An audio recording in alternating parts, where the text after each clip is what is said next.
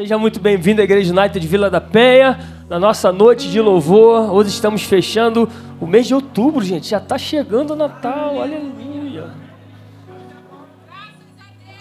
Daqui a pouco essa casa vai estar enfeitada. Abra sua Bíblia, se você não trouxe, pega a carona aí com seu vizinho. 2 Samuel, capítulo 9. Eu quero trazer um contexto antes da gente ler 2 Samuel, capítulo 9. Aqui fala, é, antes disso, Davi, né? Quem estava aqui domingo passado, a gente falou sobre Davi, sobre o homem segundo o coração de Deus. E Davi foi o sucessor do rei Saul.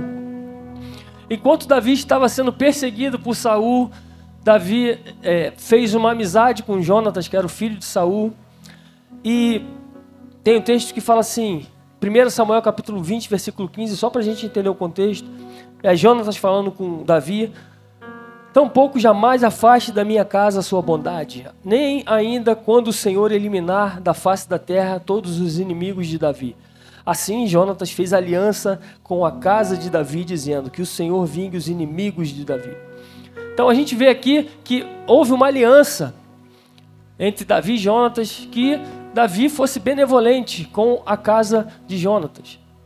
A gente vê, conhece a história, se você não conhece, você pode ler depois. Saul era o rei, mas errou. Então ele foi destituído. Então houve uma batalha entre os filisteus e o povo de Israel. Na mesma batalha morreram Saul e Jonatas. E quando aconteceu isso, automaticamente, quando acontece isso, uh, quando a família do rei morre, os descendentes que sobrevivem, eles têm, eles podem ter o direito à herança, ao trono. E quando isso acontece, e, e, e Davi começa a reinar, depois que Saul e Jonatas morrem, Davi se torna o rei de todo Israel. Isso antes da divisão dos reinos, Davi era o rei de todo o Israel. E enquanto Davi foi rei, houve paz, não houve mais batalhas. E durante esse tempo de paz, Davi foi procurar a casa de, de Jonatas. 2 Samuel capítulo 9, versículo 1. Ah, antes disso, 2 Samuel, versículo 4, capítulo 4, versículo 4. Jonatas, filho de Saul, tinha um filho aleijado dos pés. Ele tinha cinco anos de idade quando Jezreel chegaram, quando de Jezreel chegaram as notícias da morte de Saul e Jonatas. Então aqui chegaram as notícias da morte de Saul e Jonatas que eles tinham falecido. Então a sua ama o pegou e fugiu. Quem? Pegou o filho de Jonatas e fugiu. Na pressa, porém, deixou-o cair e ele ficou aleijado. Então, essa babá, né, essa ama, ela se preocupou com a vida de, desse jovem, que a gente vai ver que o nome dele é Mefibosete. E ela preocupada em salvar a vida desse jovem, desse, dessa criança, por um descuido, a criança cai ele fica aleijado. E ela fez isso por amor a esse menino. Porque se eu não fizer isso, eles vão chegar aqui e vão matar Mefibosete. Amém? Então, 2 Samuel, capítulo 9, versículo 1, a gente está passando o contexto aqui. Vamos lá, acompanha comigo. Um dia, Davi perguntou: Será que resta ainda alguém da família de Saul para que eu use de bondade para com ele por causa de Jonatas? A gente está vendo aqui a aliança. Davi não se esqueceu da aliança que fez com Jonatas. Versículo 2: Havia um servo na casa de Saul cujo nome era Ziba. Chamaram-no pedindo que viesse falar com Davi. O rei perguntou: Você é Ziba? Ele respondeu: Sou eu mesmo, seu servo. Davi perguntou: Existe mais alguém da família de Saul para que eu use de bondade de Deus para com ele? Ziba respondeu: Ainda existe um filho de Jonatas, aleijado de ambos os pés. Então o rei perguntou: E onde está ele? Ziba respondeu: Ele está na casa de Maquir, filho de Amiel, em Lodebar. Então o rei Davi mandou trazê-lo de Lodebar, da casa de Maquir, filho de Amiel. Quando Mefibosete, filho de Jonas, filho de Saul, chegou diante de Davi, inclinou-se, prostrando-se com o rosto em terra. Davi disse: Mefibosete. Ele respondeu: Aqui estou, às suas ordens. Então Davi lhe disse: Não tenha medo, porque serei bondoso com você por causa de Jonatas, seu pai Vou restituir a você todas as terras de Saul, seu pai, e você sentará sempre à minha mesa para comer. Então Mefibosete se inclinou e disse: Quem é este seu servo, para que o seu senhor tenha olhado para um cão morto como eu? Então Davi chamou Ziba, servo de Saul, e disse: Tudo o que pertencia a Saul e toda a casa dele, eu dei ao neto do seu senhor. Então, nessa história toda, nesse contexto todo, rapidamente eu quero trazer três personagens e um lugar. E essa é uma palavra profética para a sua vida hoje. Amém? De repente você já conhece esse texto, já ouviu pregações acerca desse texto, mas essa mensagem é específica para você nessa noite. Amém? Três personagens e um lugar. Ou dois lugares, mas por enquanto vou ficar em um lugar.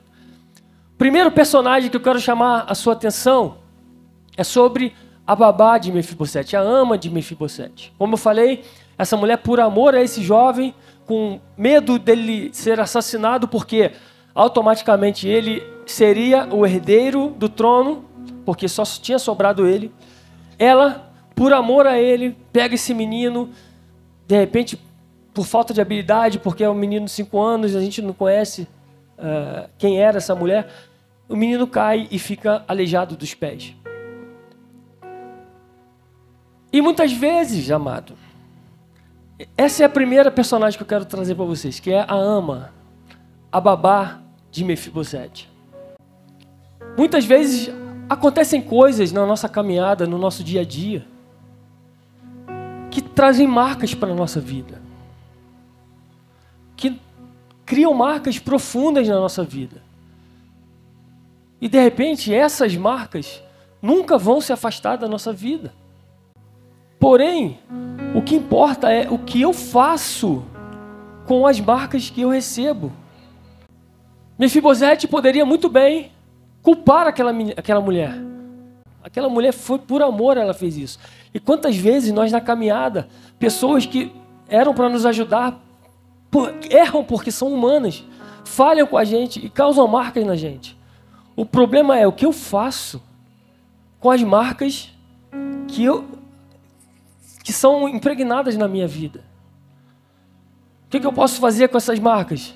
Eu posso me retrair, eu posso me sentir vitimizado, posso culpar.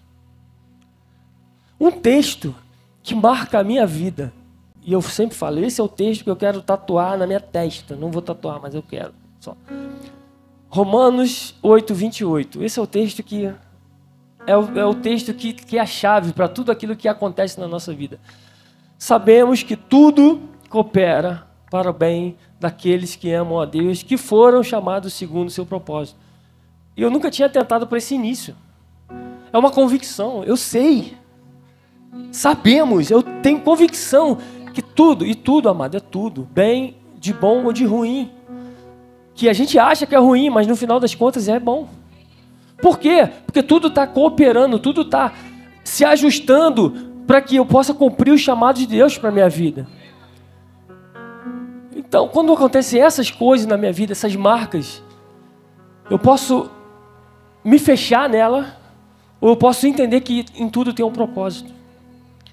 Se eu entendo que tudo tem um propósito, eu nunca vou culpar ninguém pelo que me acontece. Eu vou entender que é Deus na minha vida. É, é Deus. E a gente não culpa as pessoas que muitas vezes tentam acertar, mas por falhas que acontecem. Mais uma vez, as pessoas não, eu creio que as pessoas que te acompanharam até aqui na caminhada não queriam errar com você, mas erraram. Por quê? São humanas, são falhas. Mas o que que você faz? Como você recebe essas falhas? Você começa a culpar, você começa a se culpar, você começa a se fechar. E agora? E aí? Como é que vai ser? O que vai ser do meu futuro? E o meu ministério? Ela acabou com o meu ministério, acabou com o meu chamado.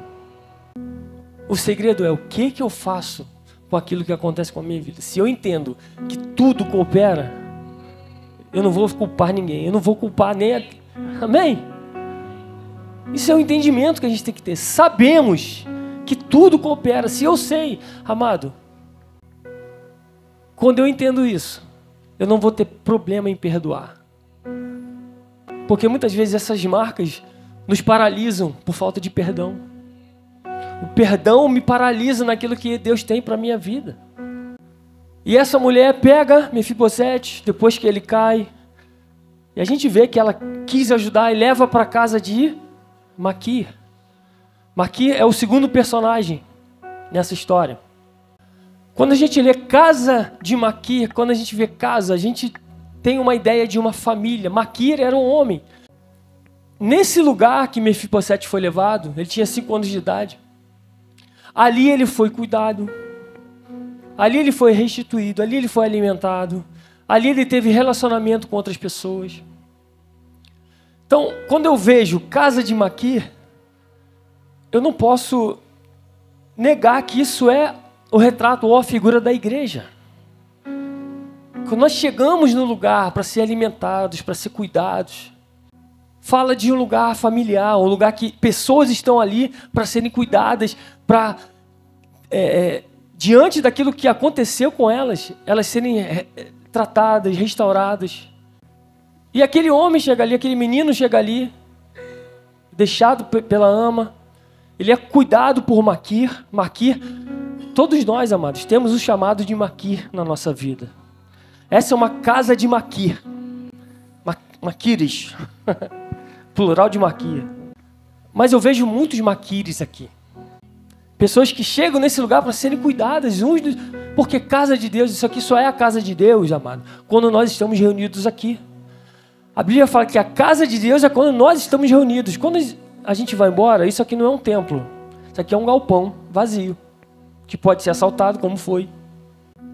Quando a gente está nesse lugar reunido, e esta é a casa de Deus. Então, de repente, você é essa pessoa que chegou aqui marcada, que está paralisada, que não consegue avançar, não consegue perdoar. Mas este é o lugar de restauração, esse é o lugar de ser alimentado, esse é o lugar de relacionamento. E a gente vê que no futuro dele, nesse lugar, a gente vê que há frutificação, porque só pode haver frutificação se houver relacionamento. E esse homem frutifica, tanto que ele tem um filho, chamado Mica. Então a gente vê que esse homem foi restaurado, ele pode, ah, poxa, sou aleijado, ninguém vai me querer. Mas, amado, tem um pé de meia para você também. Nossa.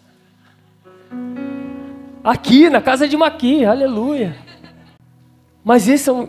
Estão me entendendo? Esse é o lugar da gente ser restaurado no relacionamento, naquilo que, que. Nas marcas do passado. Se eu entendo quem eu sou, não sou. Não, não é aquilo que me acontece que vai definir quem eu sou, mas é a minha identidade. Esse homem não perdeu a identidade de herdeiro. Ele era a mesma pessoa que estava no palácio. Não são as coisas que me acontecem que me tiram da herança, de, de, de identidade de filho. A gente não perde o direito à herança porque as coisas ruins acontecem. Agora, o que eu faço com as coisas ruins que me acontecem é que vão definir o meu futuro, se eu vou receber ou não a herança, que é de direito seu, de filho. A ama, Maquir e Mefibosete. Esse homem entendeu quem ele era. Mas as marcas deixaram feridas nele. Porque quando Davi chega, a gente leu, quando Davi chega até ele, versículo 8. Então Mefibosete se inclinou e disse: Quem é este, seu servo, para que o meu senhor tenha olhado para um cão morto como eu? Apesar dele não ter perdido o direito à herança, porque ele não sabia, mas existia uma aliança de Davi com Jonatas. De repente ele ficou com medo de Davi querer matá-lo, porque ele provavelmente sabia que Davi foi perseguido pelo seu avô, que foi Saul. Falei, ele veio aqui para me matar. E muitas vezes, amado, é, é, é, essa forma que a gente se olha como um cão morto, como não tem valor nenhum. Quando a Bíblia fala sobre cão morto, é uma pessoa que se achava insignificante, que não tinha relevância nenhuma. E o interessante é que ele foi levado para uma cidade chamada Lodebar que era uma cidade desértica. Então, três personagens e um lugar. Mas foi nesse lugar de deserto, de provação, que existia uma casa que cuidou da, da vida de Mefibosete. Então ele foi levado para esse lugar de deserto, mas foi nesse lugar que ele encontrou restauração na sua vida. E mais uma vez, eu sempre falo isso aqui: deserto não é lugar de você ficar parado, deserto não é lugar de estacionar, deserto é lugar de passagem. Mas quando eu entendo que deserto é um lugar de aprendizado, eu vou estar ali sabendo que o meu futuro não é ali. Mas eu entender que, estando ali, eu vou aprender para aquilo que Deus tem para minha vida no futuro. Mais uma vez ele poderia, poxa, me trouxeram para um deserto, lugar que não tem nada. O lo, no hebraico, é negação. O que, que significa lo deba? Sem pasto, né? Terra do esquecimento, tipo, lugar afastado. Ninguém me, ninguém me nota. Eu sou um cão morto. O rei veio me visitar. Mais uma vez, esse homem tinha direito à herança. Ele não sabia, mas ele tinha direito à herança. Por quê? Porque existia uma aliança entre Davi e seu pai. E muitas vezes a gente entra nesse lugar, entra no deserto, achando que tudo se acabou. Amado, Deus está preparando você no deserto. A Bíblia fala: no mundo tereis aflições. De repente você está nesse lugar, mas preste atenção: no mundo vocês terão aflições, vocês não vão viver em aflições. Amém? Ter aflição é passageiro. Mas tem gente que vive em aflição. Por quê? Porque não entendeu ainda quem você é em Cristo. Quem você é, que herança nós temos em Cristo. Toda autoridade foi dada a Ele. Ele nos deu a mesma autoridade. A autoridade que foi dada a Cristo, Ele depositou nos seus discípulos. Se você é discípulo de Cristo, toda a autoridade foi dada. Nós somos herdeiros e co-herdeiros com Cristo de tudo. Mais uma vez, não é o que me acontece nem onde eu estou. De repente você está nesse lugar do esquecimento, mas você entende quem você é em Cristo. Quando a gente entende quem nós somos em Cristo, esse deserto vai passar. E ele estava nesse lugar, e muitas vezes nós estamos no deserto e começamos a reclamar. E eu já vi pregações também de saia de Lode, é, Lodebar e não olhe para trás. Sabe o que é isso? É ingratidão. Porque foi nesse lugar que ele foi restaurado, restituído, na casa de Maquir, no deserto. E quantas vezes nós chegamos a um lugar e negligenciamos aquilo que nós recebemos no passado? Por quê? Ah, a minha ama me jogou no chão, me deixou cair. Não, mas tudo coopera. Então, se você chegou até aqui magoado com algum líder, algum pastor, não despreze Lodebar. Não despreze o início da sua vida. Não, não despreze o lugar de restituição da sua vida. Mas Lodebar não é o nosso destino. Amém? De repente você está nesse lugar. E eu creio que você pode sair desse lugar hoje. Mas nunca despreze um lugar de ensino, de aprendizado. Por quê? Para você não cometer os mesmos erros que cometeu no passado. E sabendo que essas marcas não podem parar quem você é é o que eu faço com essas marcas. Mais uma vez, de repente você libera o perdão, mas você nunca vai esquecer do que aconteceu com a sua vida. Essa marca permanece. A gente vai encontrar com um Cristo ressurreto com as mãos transpassadas. A marca está ali. Agora, o que, que nós fazemos com as marcas que se achegam na minha vida?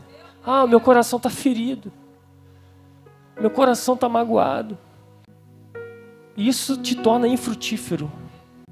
Você não vai frutificar se você permanecer nesse lugar. A gente pode estar no deserto, mas com a mentalidade que eu sou herdeiro. Por quê? Porque eu sei que nesse deserto eu estou aprendendo a avançar. Deserto é lugar de passagem, deserto é lugar de aprendizado. Deserto não é lugar para você ficar o tempo todo. Casa de Maquir, lugar de cuidado, de crescimento, de relacionamento, de frutificação. Lodebar é um ambiente, de repente, que você se encontra hoje, mas não define quem você é. E de repente, Lodebar é um lugar de proteção na sua vida. Aquele homem estava protegido ali, estava guardado, sendo guardado, sendo edificado. Romanos 8, 28. Se ele estava em Lodebar, é porque tudo cooperava para o bem daqueles que amam a Deus. A gente também conhece, se você não conhece, a história de José no Egito. Esse homem poderia muito bem se vitimizar. Ganhou uma túnica do seu pai, túnica colorida, os irmãos ficaram com inveja, jogaram ele no buraco. Não mataram, mas venderam, ou mataram. É igual Davi, Davi não matou Urias, mas como se tivesse matado. Mas eles venderam o irmão. Então para eles o irmão tinha morrido.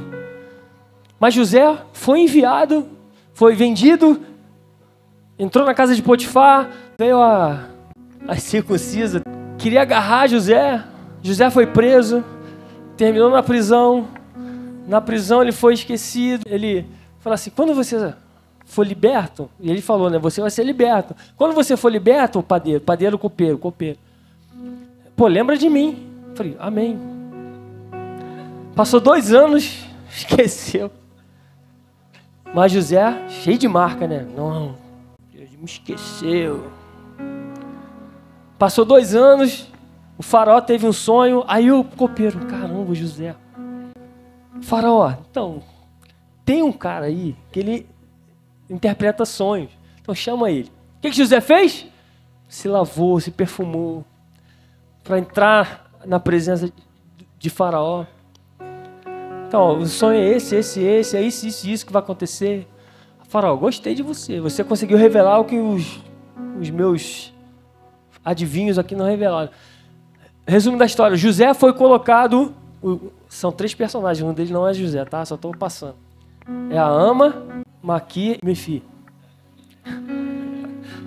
Mas José entendeu que tudo que aconteceu com ele deixaram marcas nele, mas essas marcas.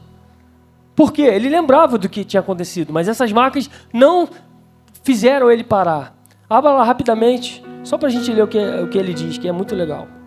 Gênesis capítulo 45, versículo 7. Olha o segredo de alguém que entende que tudo coopera para o bem daqueles que amam a Deus. Gênesis 45, 7. José se revela para os irmãos, os irmãos ficaram com medo de serem mortos por José. José estava mandando e desmandando no Egito. Mas olha o que ele fala para os seus irmãos: Deus me enviou adiante de vocês para salvar a vida de vocês e de suas famílias e para salvar muitas vidas. Portanto, foi Deus quem me mandou para cá e não vocês. Olha só.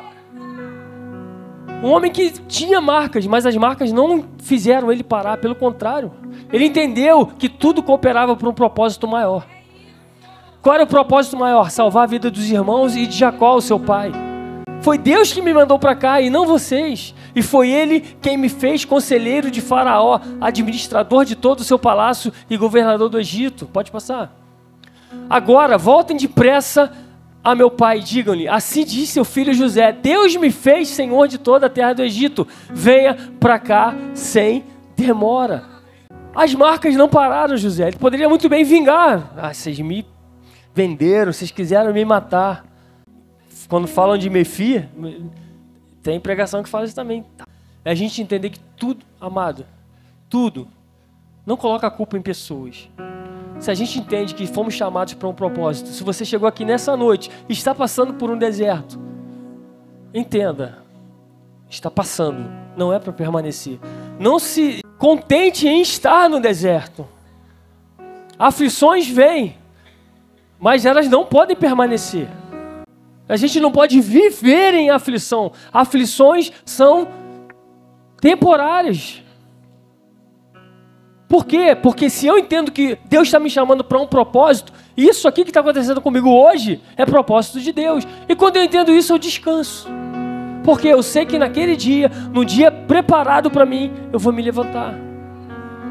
De repente, hoje é o seu dia, hoje é o dia que Deus está trazendo você e relembrando essas marcas que têm te paralisado para que você saia desse lugar de vitimismo, de tudo que aconteceu. Ah, a culpa foi de fulano, é do pastor que eu tinha, foi do meu líder que não deixou me desenvolver no ministério.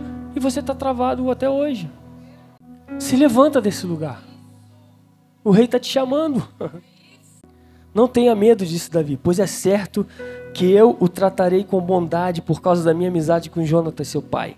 Vou devolver-lhe todas as terras que pertenciam ao seu avô Saul e você comerá sempre da minha mesa. O rei te chama para comer da mesa com ele. Versículo 13. Então Mefibosete, que era aleijado dos pés, foi morar em Jerusalém, pois passou a comer sempre à mesa do rei. Mateus capítulo 22, versículo 2, Jesus traz essa mensagem: O reino dos céus é semelhante a um rei que preparou uma festa de casamento para o seu filho. Enviou os seus servos a chamar os convidados para a festa, mas estes não quiseram vir. Enviou ainda outros servos dizendo: Digam aos convidados: Eis que já preparei o meu banquete, os meus bois e animais da engorda já foram abatidos e tudo está pronto. Venham para a festa. O Senhor nos chama para as bodas do Cordeiro. Apocalipse 19:9. Bem-aventurados aqueles que são chamados à ceia das bodas do Cordeiro. Mefibosete sai de Lodebar e vai morar em Jerusalém.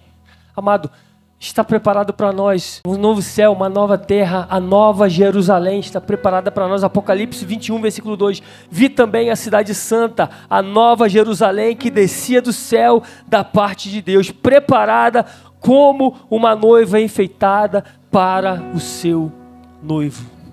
O rei nos chama para sentar à mesa com ele. Independente daquilo que aconteceu comigo, nós temos uma herança com ele. Nós somos herdeiros e co-herdeiros com Cristo e nós somos chamados a nos assentarmos na mesa do Cordeiro de Deus.